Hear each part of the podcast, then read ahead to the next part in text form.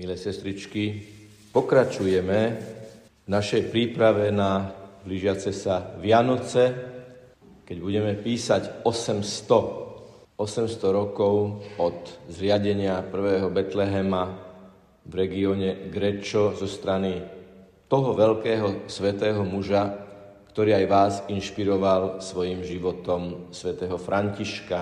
Témou nášho dnešného uvažovania bude niečo, čo vás možno prekvapí, ale potom, ako to budeme prvýkrát počuť, si ukážeme, že ono to nie je také, ako to na prvý pohľad vyzerá. Dnes budeme totiž hovoriť o tom, že napriek tomu, že sa to v Evangeliu výslovne nespomína a spomína sa to v mimo biblických textoch, tzv. apokryfných, svätý František tom výjave Betlehema tam nechal postaviť aj dve zvieratá. Osla a vola. Je síce pravda, že vo Vianočných evaneliách sa výslovne nehovorí, že v tej jaskinnej maštali, kde sa Ježiš narodil, boli tieto zvieratá.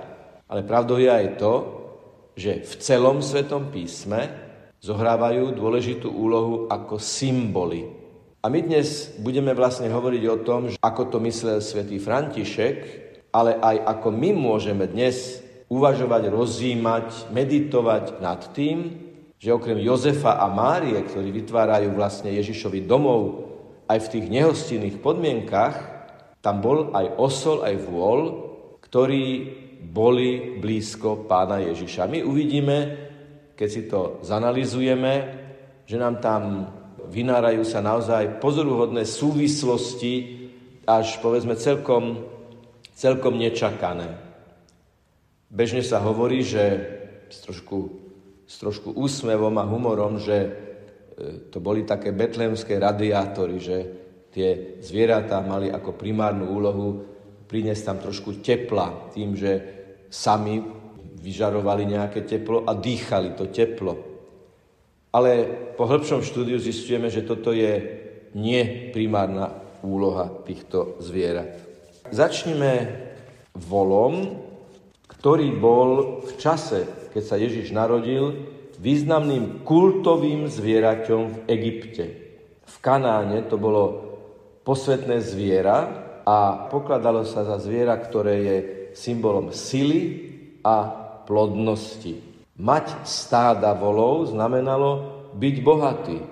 Vol je zároveň symbolom sily v práci. To znamená, zapájajú ho do namáhavej práce a nesie bremena.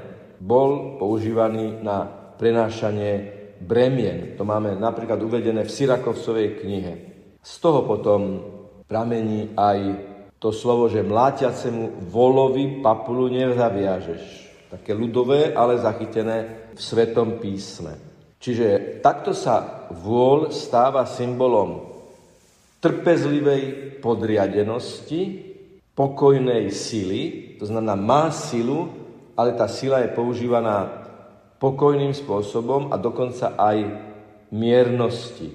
Čo je veľmi dôležité v týchto našich súvislostiach, a vlastne je to v tejto línii, je, že v prvej aj druhej knihe Samuelovej volské záprahy ťahali archu zmluvy.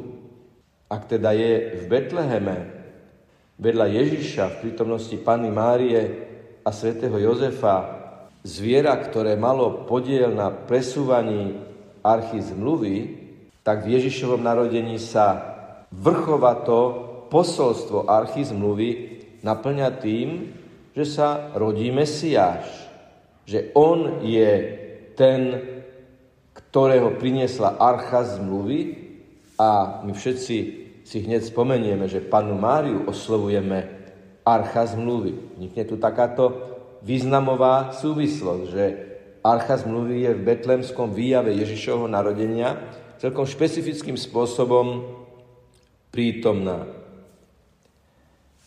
Bremeno, ktoré nesie vôľ, je aj symbolom naviazanosti na Tóru, na zákon, ktorý musí hebrejský ľud, židovský národ so zbožnosťou znášať. Je to znášané bremeno, ktoré dáva Boh, na ktoré potom Ježiš navezuje, keď hovorí, moje bremeno je ľahké a myslí sa aj na vola, ktorý nesie toto bremeno, ktorý ho má na šíji. Je tu tá zbožná podriadenosť a zbožné a pokojné nesenie bremena.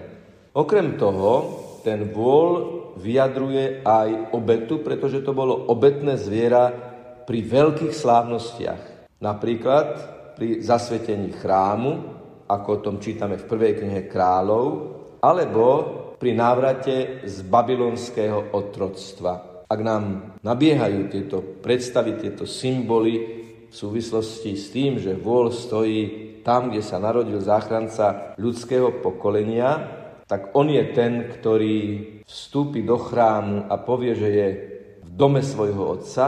On je ten, ktorý vyženie kupcov z chrámu a povie, aby z neho nerobili peleš lotrovsku. A je tam prítomné to zviera, ktoré bolo obetné, ale v Ježišovi sa završuje každá obeta a končí každá predchádzajúca obeta, pretože on je ten, ktorý je bezkonkurenčný. A tiež, ak je to zviera, ktoré evokuje návrat z babylonského zajatia, tak je to Ježiš, ten druhý Mojžiš, ktorý nás vedie cez vody krstu, predznamenané a symbolizované Jordánom, do zaslúbenej zeme milosti posvedzujúcej a milosti pomáhajúcej. No a potom samozrejme máme tu zlaté teľa. To znamená, že je to zviera, ktoré nie je len symbolom trpezlivého znášania bremena, nie je len symbolom obety, ale je aj symbolom trvalého pokušenia Židov, obkolesených pohanmi, prepadnúť pokušeniu prinášať pohanské obete. A tak si vytvorili, kým bol Mojžiš na vrchu, a pripravoval sa na znesenie tabu zákona, ľud si urobil zlaté tela a ho velebil a ho zbožňoval a potom musel Mojžiš veľmi radikálne zasiahnuť. V týchto súvislostiach je to Ježiš, ktorý povie, že nie zlato, nie striebro, nie majetok majú byť modlou, ale láska je skutočná línia, skutočný smer, Ježišovho kráčania a nášho kráčania s ním. Ježiš je nad každé zlato. Panna Mária bude nazvaná dom zlatý, pretože ona je tá, ktorá ako dom zlatý, ako archa zmluvy prináša záchrancu ľudského pokolenia. Podobne môžeme uvažovať o oslovi alebo o somárovi, ktorý je tiež používaný pri polnohospodárskych prácach, na cestách, a pri prenášaní náročných bremien. Tu nám pristupuje k tomu ešte ten symbolizmus, že ide o zviera malé, nepatrné a predsa silné, ktoré sa vie s ľahkosťou pohybovať, znášať veľké bremená, dokonca otáčať mlynské kamene, s tým, že meso sa nikdy nejedlo, pretože Osol alebo somár bol pokladaný v židovskom kontexte za nečisté zviera. Zároveň to bolo zviera, ktoré mala každá rodina a je to teda aj symbolom rodinného spočinutia. To platí aj o volovi, to platí aj o somárovi, že obidve tieto zvieratá boli symbolom zabezpečenia rodiny, ako keby istoty. Oveľa vážnejšie ešte je, málo vžitá skutočnosť biblická, že keď Abraham kráčal s Izákom na vrch moria, aby ho tam obetoval, tak osol niesol drevo, ktoré malo byť použité na túto obetu.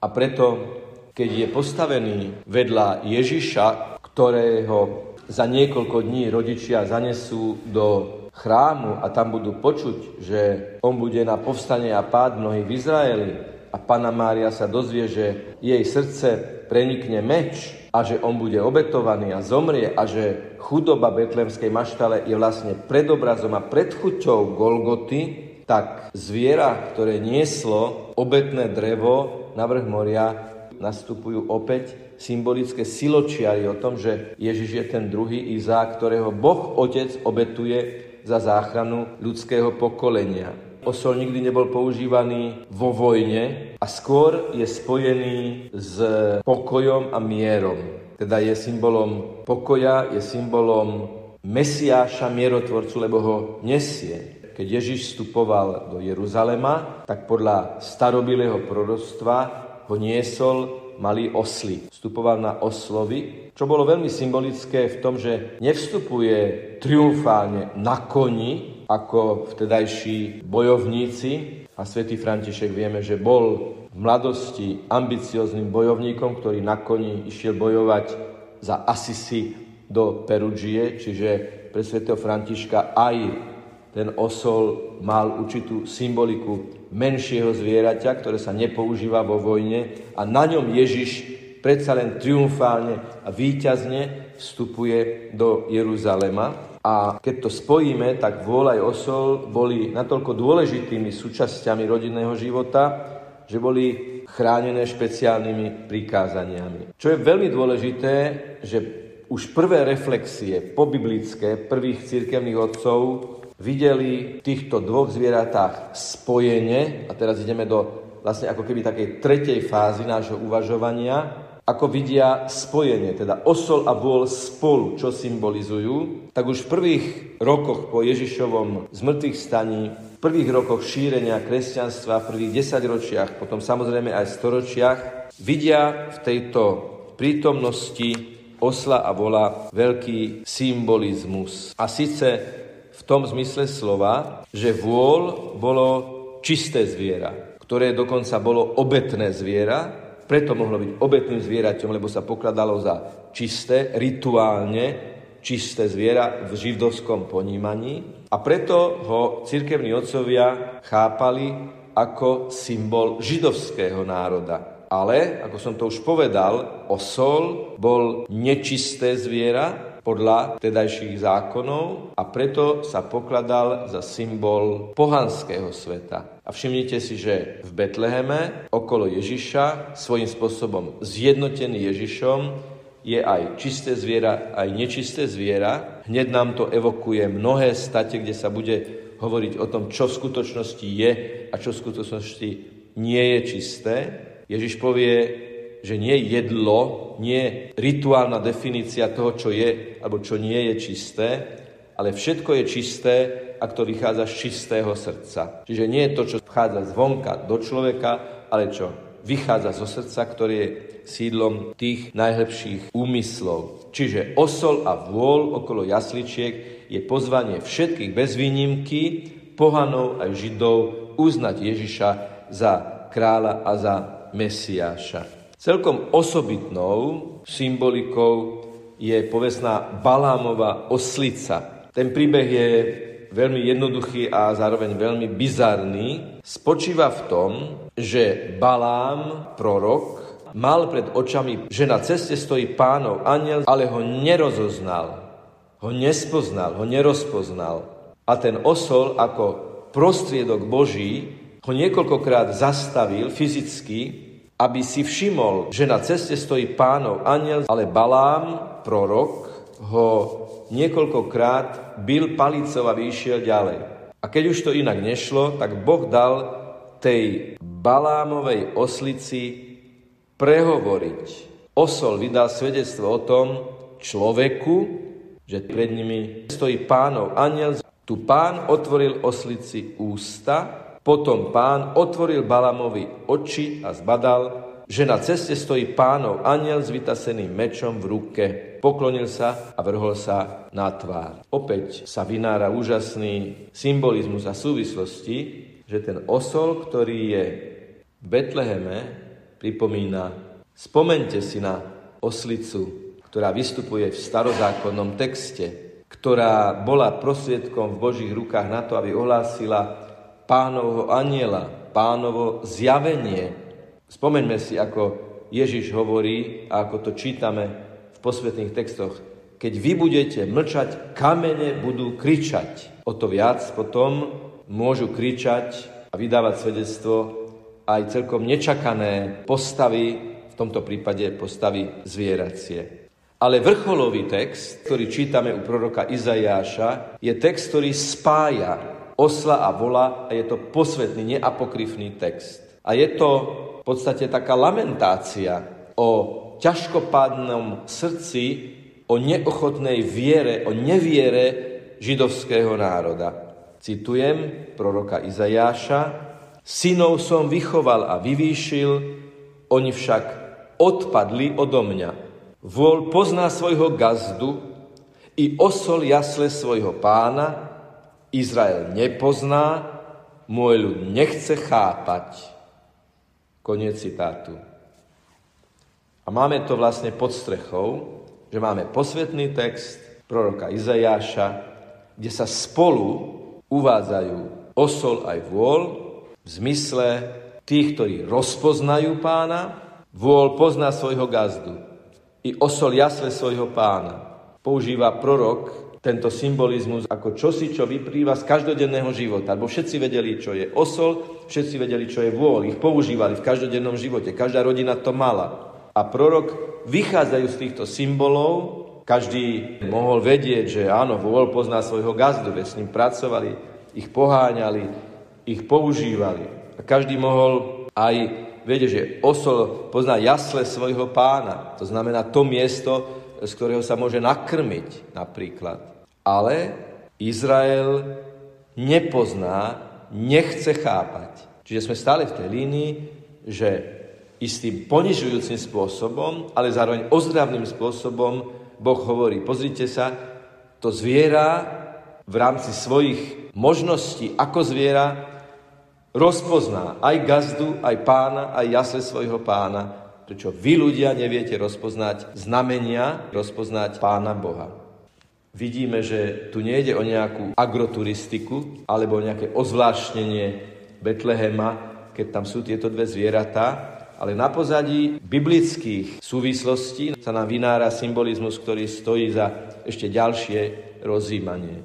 My v každom prípade sme pozvaní k tomu, nech je naša viera taká hlboká v živého, prítomného, účinného a víťazného Ježiša, že nám nebudú musieť symboly zvierat pripomínať, aby sme tak ako oni na svojej úrovni vedia normálnym spôsobom uznať, čo majú robiť, aby sme to dostávali z Ducha Svetého, aby On nás viedol, aby On nám dával vieru. Nech je pochválený Pán Ježiš Kristus.